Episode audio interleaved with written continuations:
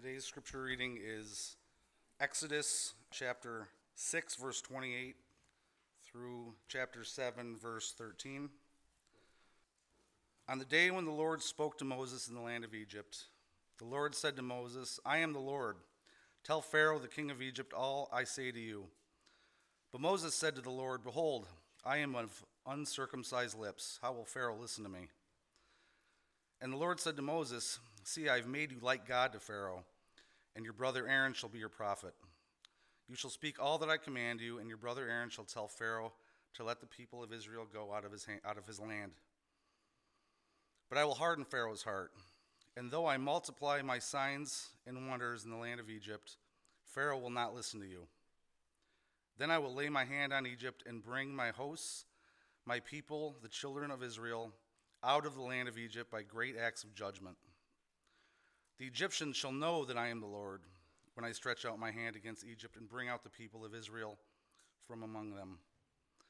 Moses and Aaron did so. They did just as the Lord commanded them. Now Moses was 80 years old and Aaron 83 years old when they spoke to Pharaoh.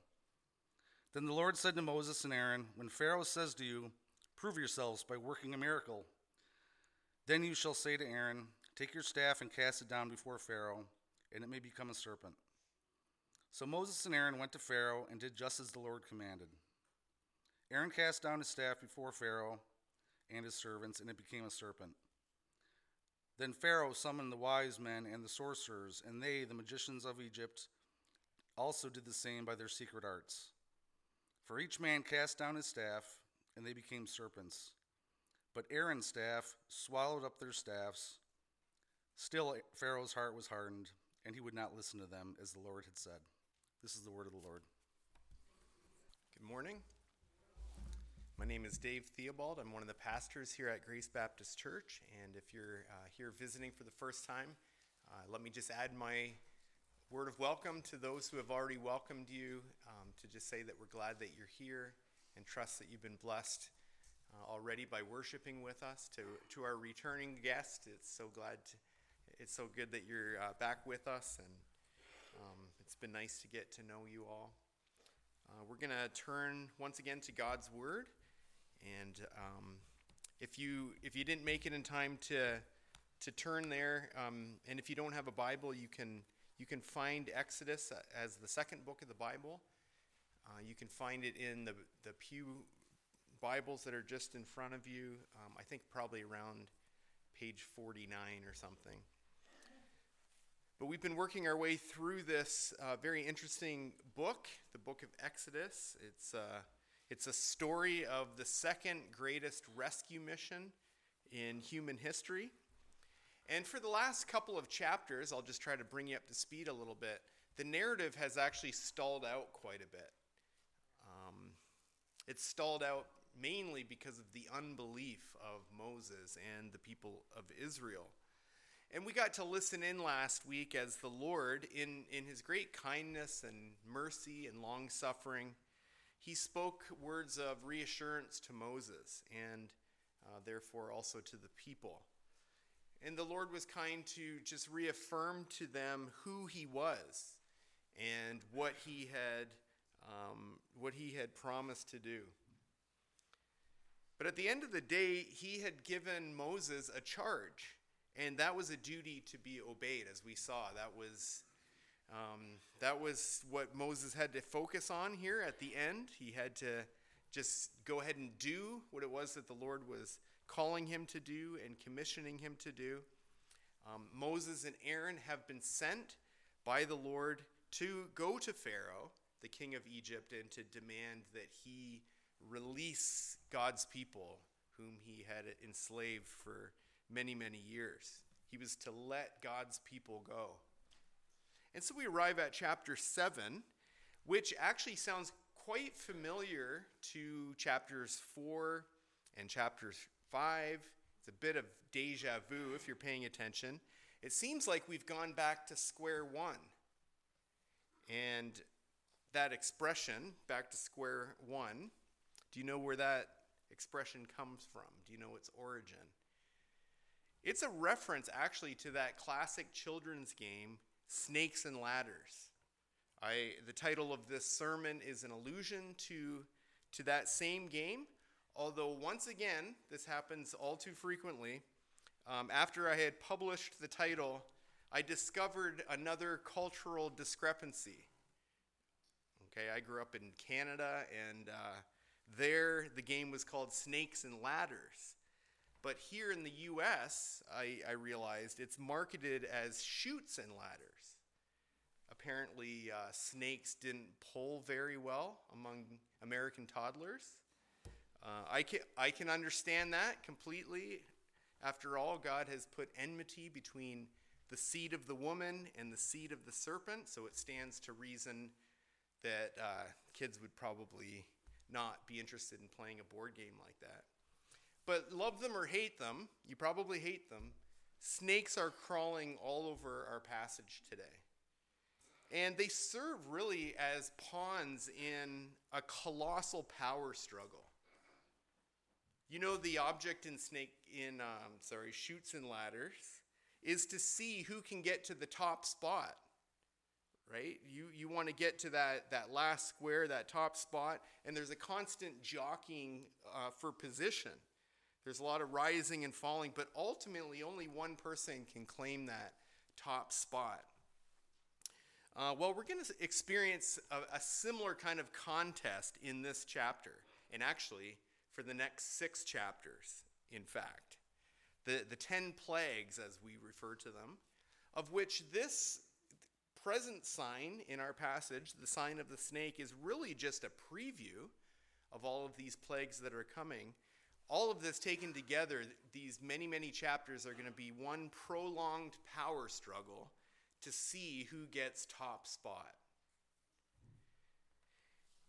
And to put this another way, the ultimate question in these chapters is, who is God? Who is God? Who is supreme?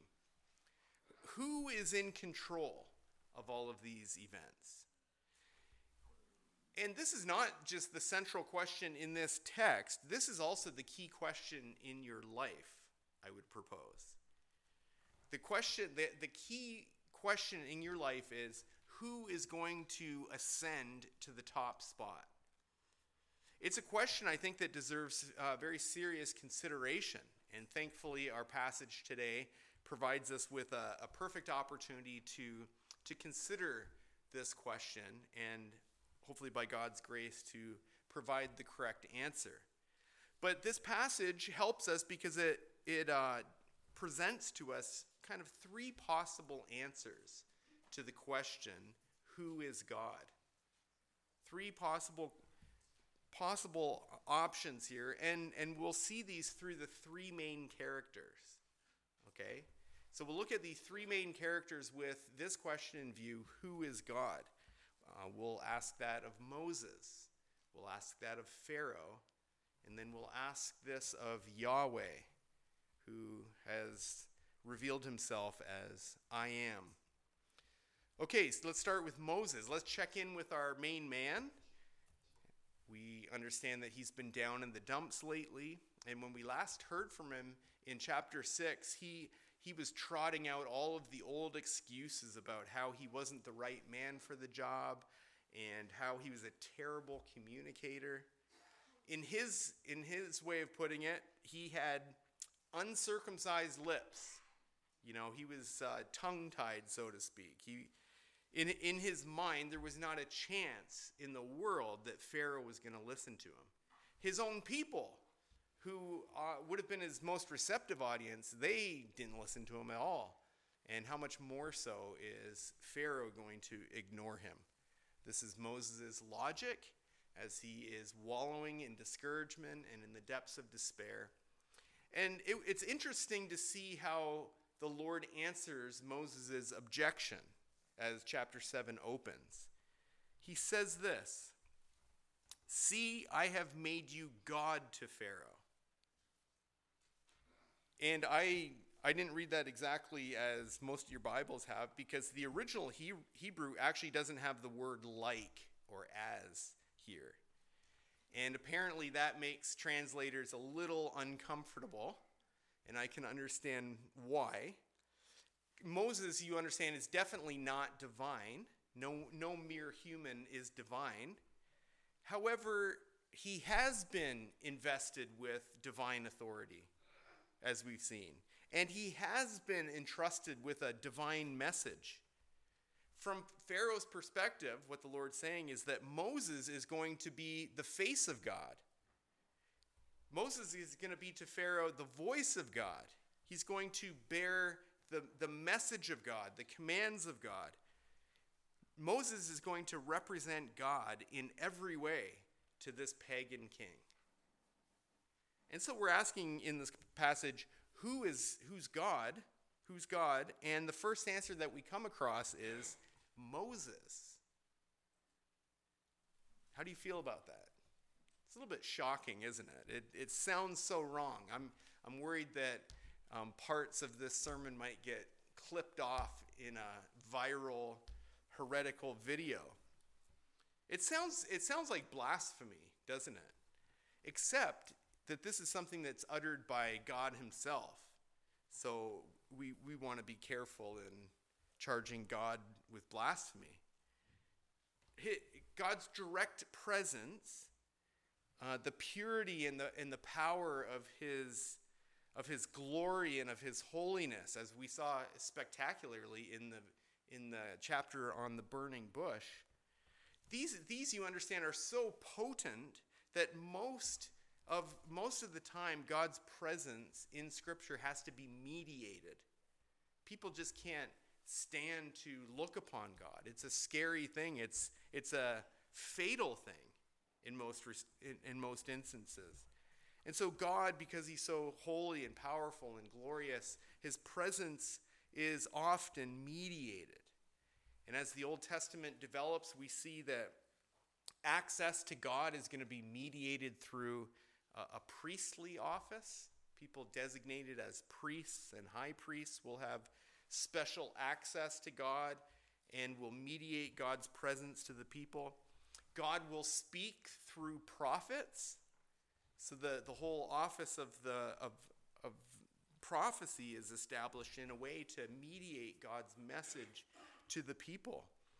And what we have here in this passage especially, but in Exodus, is Moses and Aaron emerging as kind of early examples of prophets and priests. And I think that's one reason why we were given the genealogy in chapter 6. Because it establishes that both Moses and Aaron, this Moses and this Aaron, are members of the household of Levi.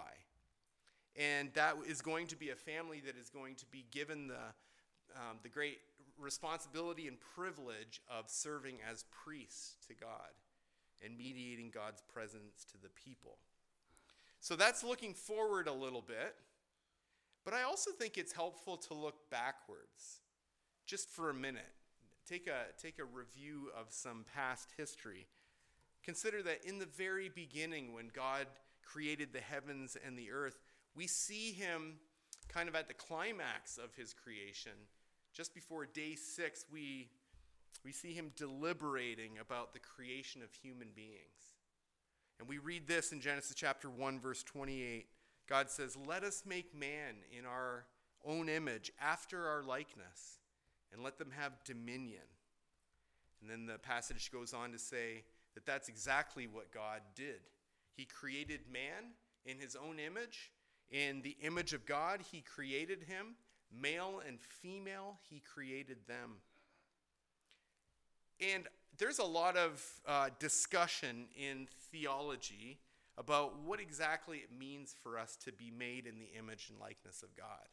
That's a phrase that's really kind of pregnant with a lot of meaning and implication. There's a lot of aspects to it, like a diamond that you could look at. But one major component of what it means to be made in the image and likeness of God is that we as human beings have what you might call representative rule. To be in the image of God means that we resemble him. Yes, in all of the ways that are appropriate for human beings to resemble God. And it also means that we have dominion and we exercise rule as God's representatives in the world that he has created. In our person and by our work, we're meant to show forth the glory of God to the rest of creation. That's God's intended design. That's the incredible blessing and honor and privilege that he has bestowed on mortals like us. And when the psalmist reflected on this reality in Psalm 8, he was just blown away. He couldn't help but marvel. He said, what is man that you are mindful of him? The Son of Man, that you would have any kind of concern for him. But he says, yet, this is the reality of the thing. You have made him a little lower than God. That's what the Hebrew Bible says in Psalm 8. You've made him a little lower than God and crowned him with glory and honor. Friends, what I'm getting at here is that in some sense, what the Lord is saying about Moses can be said about us. He has made us like God. Maybe not to Pharaoh in our case, but certainly to our friends and our family, certainly to our neighbors and to the nations. Consider that you might be the only representative and the only representation of God that your coworkers or your classmates may ever know or see. The Lord has been pleased to create us and to commission us to mediate his presence and his power. And he calls us a kingdom of priests. When you understand the Old Testament background to that, you understand what a high honor and responsibility that is, to be called priests of God, mediating his presence and his power to the people that we encounter every day. We're called to be prophetic witnesses to all that God has said and all that God has done. So what does it look like? You're probably wondering, and I'm aware of the danger that this is all just kind of abstract in our minds, but let's get real practical for a second. What does it look like to be God to our neighbors, to the nations? I think we can learn from the example of Moses and Aaron. And simply put, there's probably lots of things that we could say, but let's just focus on the two that really come out clearly in the text. What it looks like is simply this: faithfulness and obedience. Faithfulness and obedience. By faithfulness, I mean allegiance to and accuracy in speaking precisely what God has said. So the Lord, you can see in verse 2, the Lord commands Moses, "You shall speak all that I command you." And in Moses' case, that message is to be transmitted to Pharaoh through one more person, his brother Aaron, a little bit older by 3 years, and certainly the better communicator of the two. This is a grace that God has allowed. God intends, though, that we would speak precisely what he has communicated. And that means, for Moses and Aaron, it means for us that we are not permitted to modify the message as we see fit. We're not entitled to water God's message down or to do the opposite, to kind of reduce it down and boil out the water so that it's hard and thick. And if that's sometimes people's inclination, is to err on the other side, making things too hard and burdensome. But either way, we're not permitted to do any of that. We're to communicate exactly what the Lord has said in his word. We're to communicate exactly what the Lord has done in his providence for our salvation. Not too long ago, I read Stephen Nichols' excellent biography on R.C. Sproul. And Sproul is someone that I consider to be one of the most faithful and gifted of the modern theologians and teachers. He passed away a few years ago, but his impact remains, even here in our church.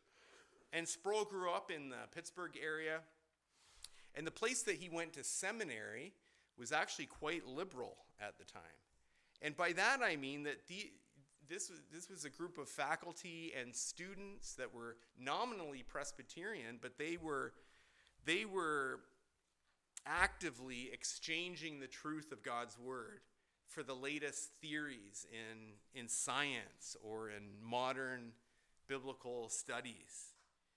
And by the grace of God, and because of the faithfulness of some godly faculty members and students, guys like John Gerstner, Sproul made it through seminary with his faith intact, which sounds like a funny thing to say.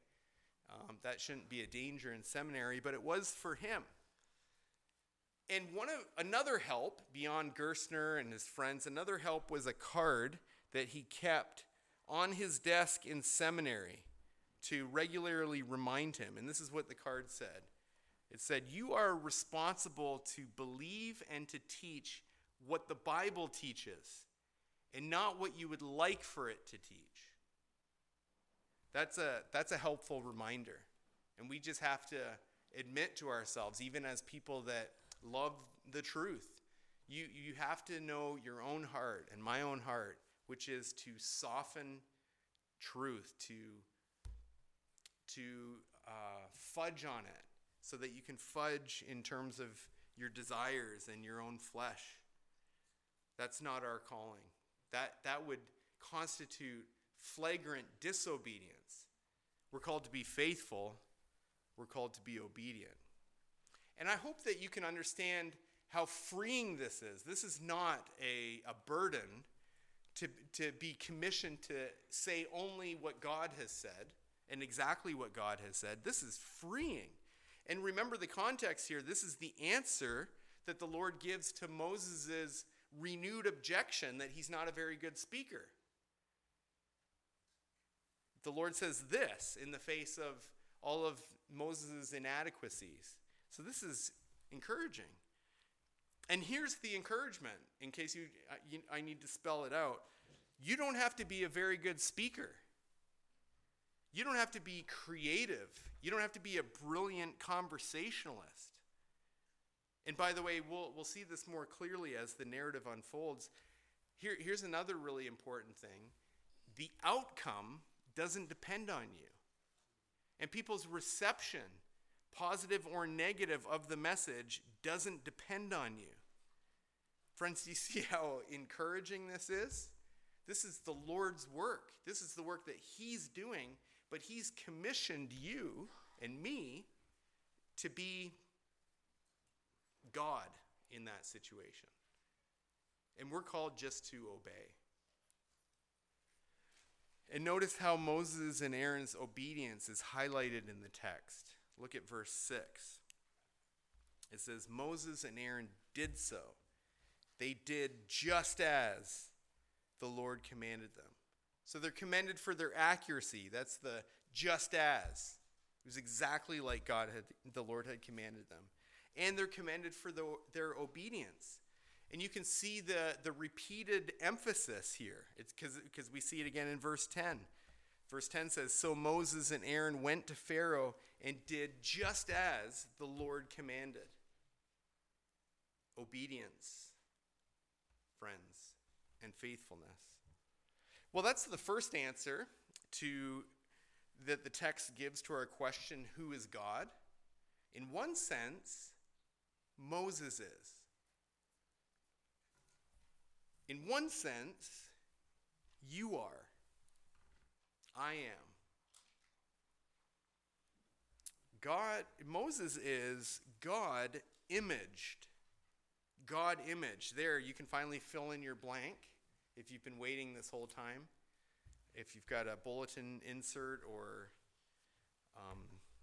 whatever form that you get the sermon outline in, here's your first blank that you can fill in. Moses is God imaged. God imaged, and so are we. We are made in the image and likeness of God, and we have the unspeakable privilege of going out into this world, this pagan world, and we get to showcase the glory of God. We get to speak the unspeakable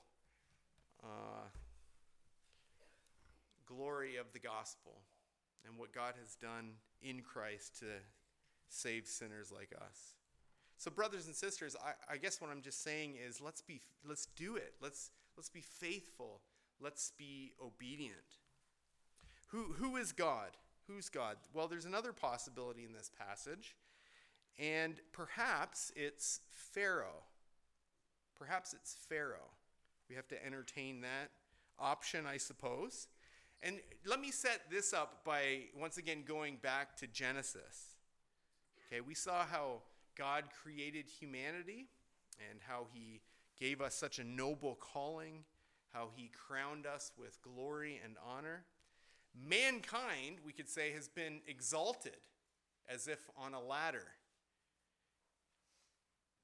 But Genesis 3 tells us the story of our slide, and what a great slide it was.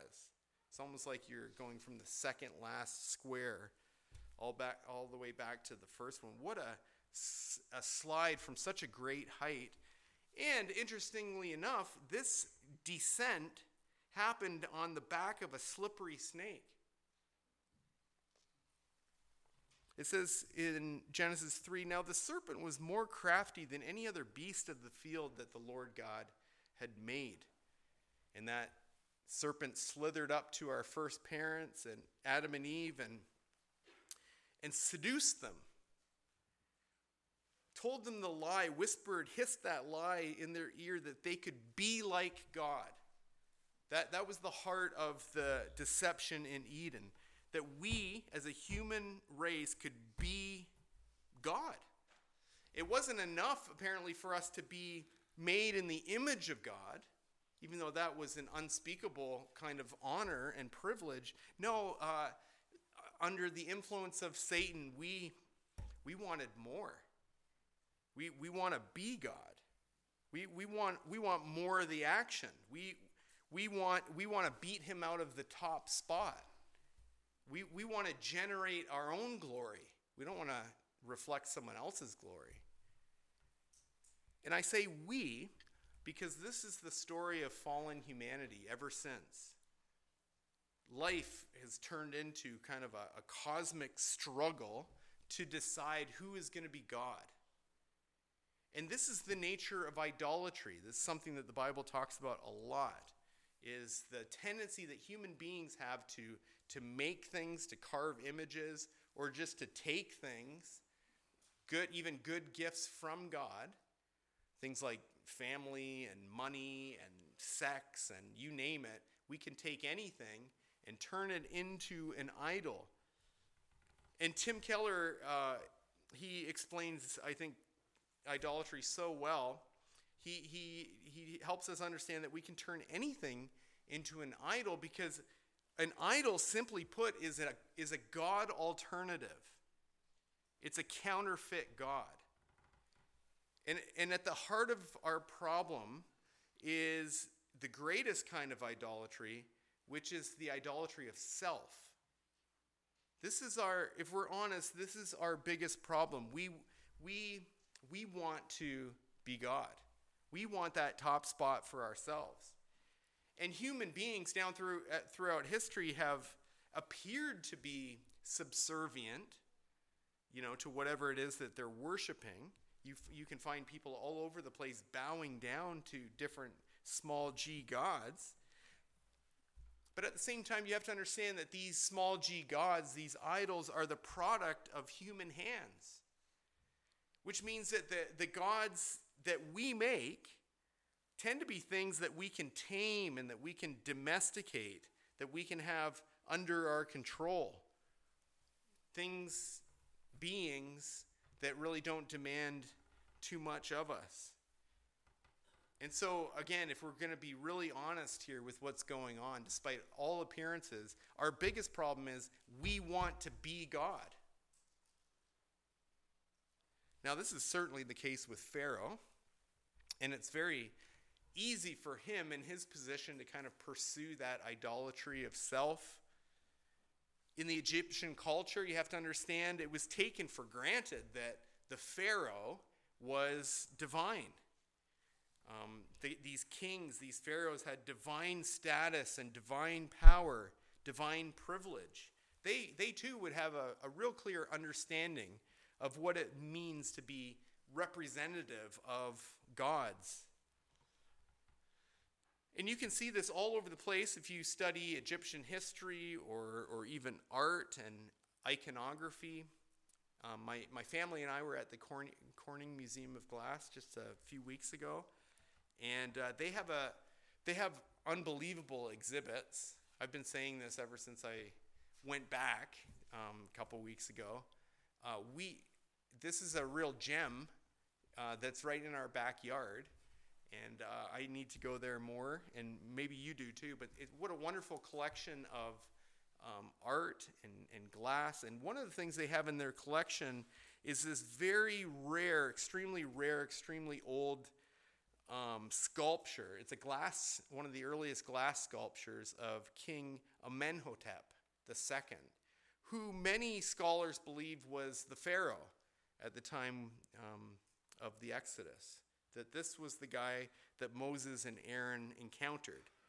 And you probably can't see here, but if you look closely, you can come up and look at this afterwards. You see on the headdress something very common in Egyptian design, especially for the pharaohs, and that is the form of a cobra, right at the center of his headdress. And these pharaohs adopted the symbol of a snake as a symbol of their divinity, of their power. It was a demonstration of their identity as being gods. And we have to, I think, understand something even more significant than that, don't we? This is a way for Pharaoh to identify with that ancient serpent, with their father, the devil. And in this confrontation between Pharaoh and Moses and Aaron, it's going to be very clear to see who is the seed of the woman and who is the seed of the serpent. Pharaoh really leaves no doubt as to where he stands. So you're probably wondering how to fill in this next part of your outline. Well, here it is. Pharaoh is God imagined. God imagined. He, like every other natural man, refuses to have God rule over him. Pharaoh, like every other human being, desires to be God himself. And his lofty imaginations on this point really are on full display back in chapter 5 when he says to Moses, "Who is the Lord? And I don't know the Lord, and moreover, it makes no difference because I will not let Israel go." You see, there's no acknowledgement whatsoever of God. There's no desire to obey God, even if he did know him. Thus says the Lord. Yeah, right. Thus says Pharaoh. You remember that from the text.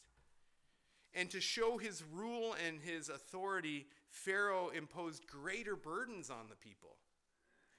And we have to understand that now as part of this cosmic struggle, this battle to answer the question, who is going to be God?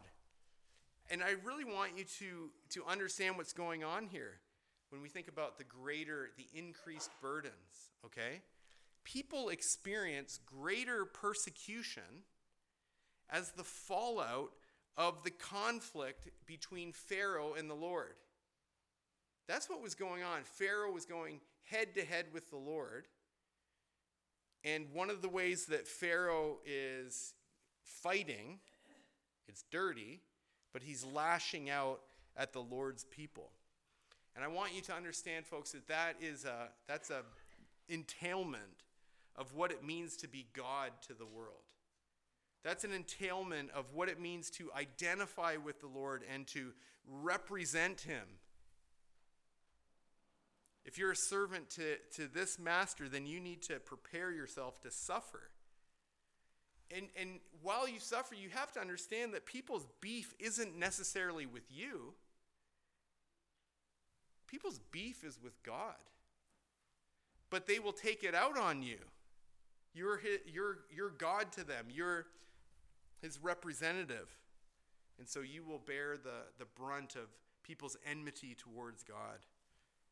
May the Lord help us to, first of all, expect this, but then when it comes to endure this, and even to rejoice, as the Apostle Paul did when he understood it rightly, which is that what an incredible privilege it is to be able to suffer for the sake of Christ.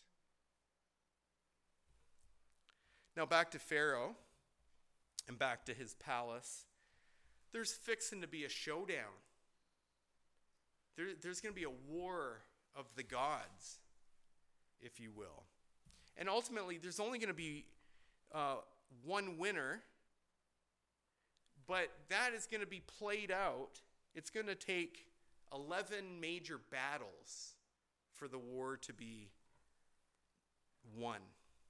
The war could be won right away, but this war is going to be fought over 11 major battles. This is really just the first, but it's a biggie. You understand? The Lord has been preparing Moses and Aaron for this time, for the time when Pharaoh will ask them to prove themselves. And they have just the sign to perform for him when he asks that. And by the way, just notice this. Sorry for all of the asides, but I want you to notice these really careful details in the text.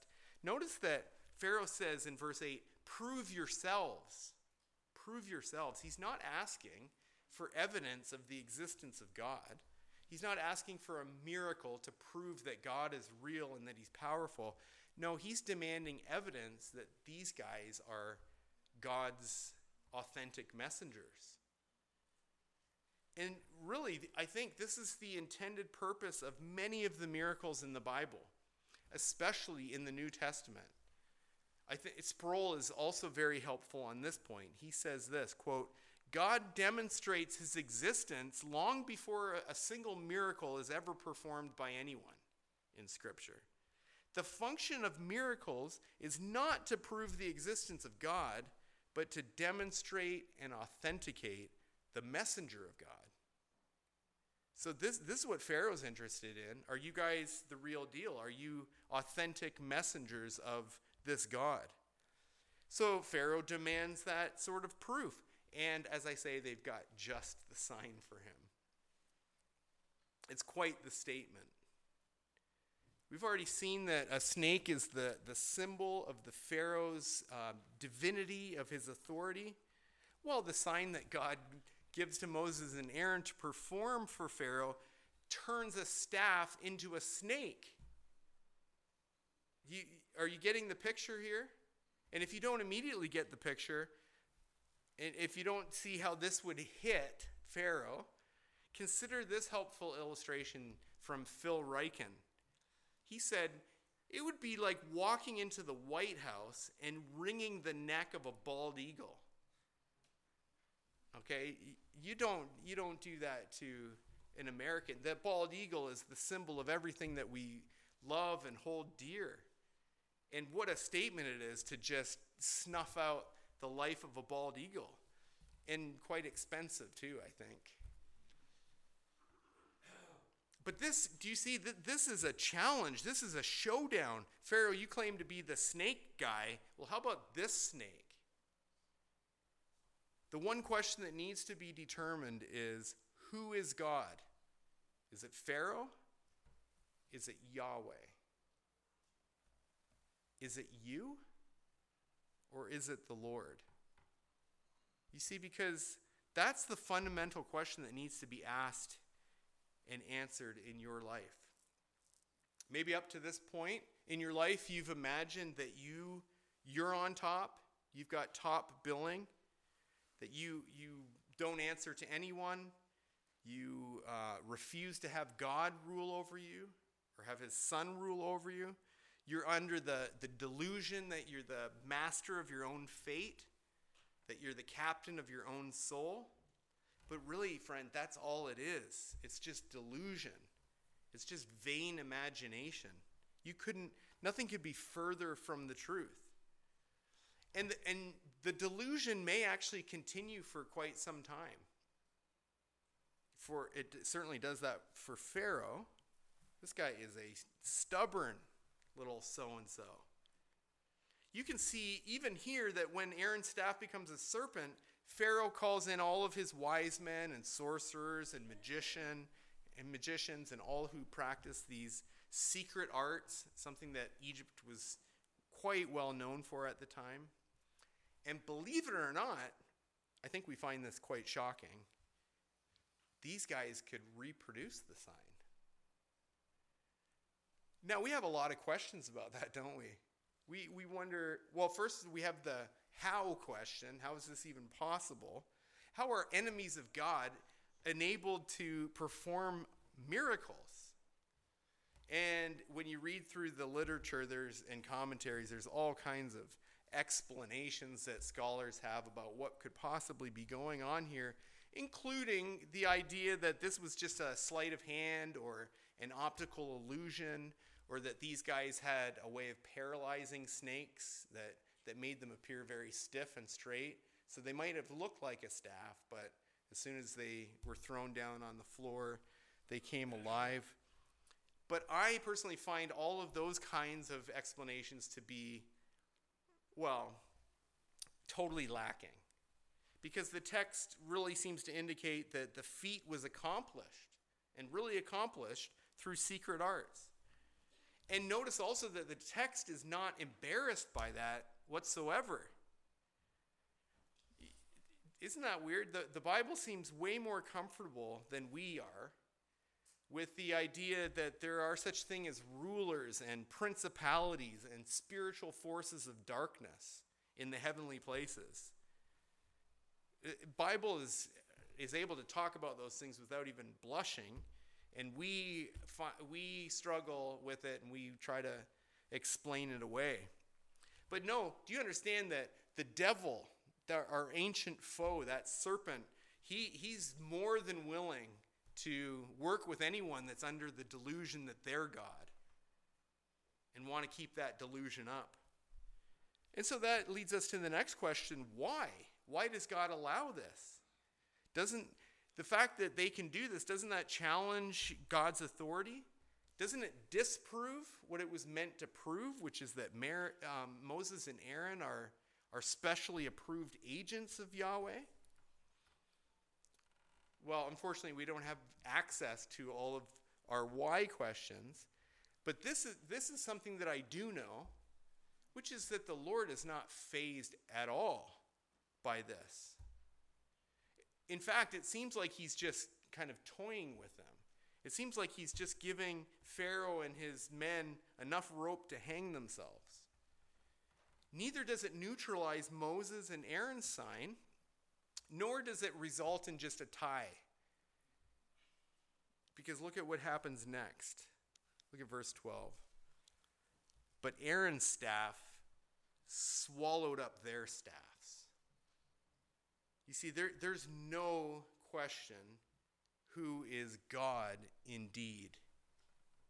And that's our third point, in case you're wondering. God, Yahweh is God indeed. Moses, he's God imaged. Pharaoh is God imagined. Yahweh, the Lord, is God indeed. Pharaoh has no clue who he's setting himself up against, but he is going to find out, and pretty soon. The Lord outlines what would happen next in verses 4 to 5. He says this, "Then I will lay my hand on Egypt and bring my hosts." That's a military term. So God is presenting himself as a captain that's leading out his massive army, the people of Israel, out of the land of Egypt by great acts of judgment. This is how we need to see these upcoming plagues. These are the judgments of God against a people that refuse to acknowledge him and his people. Judgments. And you need to understand this also, friend, if you are a person here today that remains God's rival, that is what you need to prepare yourself for.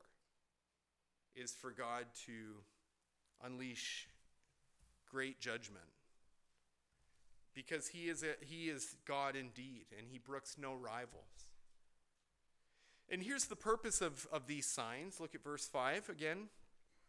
The purpose is that the Egyptians shall know that I am the Lord. We're going to have our answer at the end of all of this. And when all of this is over, there's going to be no doubt whatsoever as to who is God indeed. This first sign really is just a preview of the final sign. And we get that from the fact that we read that the Lord snake swallowed all of the snakes of Pharaoh's magicians. And that word swallow is an interesting word, and it's really only just used one other place. And that is in chapter 15, verse 12. In the Song of Moses, this is after the Red Sea event. This is after the Exodus. Moses composes a song of praise, and here are some of the lyrics. You stretched out your hand, and the earth swallowed them. And so you understand what the connection here? Pharaoh's snakes getting swallowed is just a preview of the time when Pharaoh and all of his people are going to be swallowed. And let me just point to another way that our passage helps us understand that Yahweh is God indeed. And if I could just boil it down to one word, it would be the word sovereign. This is how you know that God is the true God. It's because he is absolutely and meticulously sovereign. You understand as you read through this passage, and indeed the whole Exodus, you can't help but notice that every single detail, right down to the smallest one, is something that God himself is not just aware of, but that God, the author of the story, is writing. This is all, most of what we've read here is prediction before it happened. And it's not mere prediction as if God just kind of knows an external timeline of events. No, he's the author. He's the author of it all. He knows it intimately because he has ordained it. He has sovereignly determined it. And so he knows everything. He knows even, do you get this? That even Pharaoh's response is something that God not just knows, but plays an active role in. It says that God hardened Pharaoh's heart. We read in Scripture that even the king's heart is like a watercourse in the hands of a sovereign God, who is able to make everything, every event, go towards his glory and the display of his greatness. And then I think the text really highlights this. And I get that all the way through, but especially the very last words. Look at verse 13 again. Look at the very, again, it talks about the Pharaoh's heart being hardened, and his stubborn response of refusing to listen. But here, look at these 5 words here at the end. As the Lord had said. None of this is taking God by surprise at all. He's got it all under control. And as Pastor Matt encouraged you at the beginning of the service, He's got your circumstance and your situation under control as well. You don't need to fret. You don't need to be anxious about anything. You need to just trust the God who is God indeed. I love this. I too want to add my name to the people that love that song of the month that we did last month, God the Uncreated One. And here's one of the verses, a portion of it. Matchless in his majesty. Matchless. There is no contest. His power and authority. He's unshaken by the schemes of man. Pharaoh and his magicians, these guys are all scheming and shaking their fists against God and against his anointed, but he's unfazed. Yahweh is unshaken by the schemes of man. He's never changing. He's the great I am. Kingdoms rise, kingdoms fall. Who hears about a great Egyptian empire today? Kingdoms rise and kingdoms fall. He is faithful through it all. Crown him king forever. And then I love that how that song goes on to describe the incarnate God and points us ultimately to our Savior, the Lord Jesus Christ, who, as you know, took on flesh. He became perfect man. Perfect man. In other words, he's doing what our race was supposed to do from our creation. Jesus Christ is the exact image of God. He's the exact representation of his nature. And Jesus Christ perfectly fulfilled all that God had sent him to do. He showed forth the glory of God. He perfectly represented his Father so that it could be said that if you've seen him, you've seen his Father. And you also understand that Jesus Christ is God indeed, that he is the second person of the Trinity. He is the eternal, unchanging, great I am, who took on flesh in order to ransom and to redeem a bunch of stubborn so-and-sos like us, a bunch of delusional head cases who imagined for most of our lives that we were God or that we could be God, who suffered under the vain imagination that we were in control of our lives and our destiny, and at the same time we were shaking our fist at the one who had made us. And God himself, God incarnate, the Lord Jesus Christ, comes to earth to live a perfect life, and then to die in the place of his enemies, us, rebels. And he goes to the cross and he bears in his body on that tree all of our sinfulness, all of our rebellion, all of our delusion, so that we might be forgiven, so that we might be redeemed, so that by repentance of our sins and faith in him, we could be called the sons of the living God. And we could be restored in our purpose of showing forth the glory of God by our lives, by all that we are and all that we do, that we would go forth into this world as his representatives, as his agents, as authenticated servants of his to declare everything that he has told us to say and do. This is the glorious good news of the gospel, and I trust that you are living in the light of it. I trust that you have come to understand these things and believe them by faith and live in the light of them. If you're in Christ, folks, I want to just remind you as we close that you are in a good spot. You're in the spot of victory. If you're united to Christ, then you are destined for the top spot, because the Lord Jesus Christ is going to be over all. And we know this because he's the Savior that has crushed the head of the serpent, our ancient foe. And by his resurrection, what do we say? The fact that Christ has triumphed over the grave, we can say that death is swallowed up in victory, because we serve such a great God and such a great Savior. Well, I trust that you're in Christ today. If you're not, if the Lord is working by the power of his Spirit in your heart, then we'd love to have a chance to talk with you and pray with you. There'll be folks here on the front pew right after the service that would love to show you to our Savior.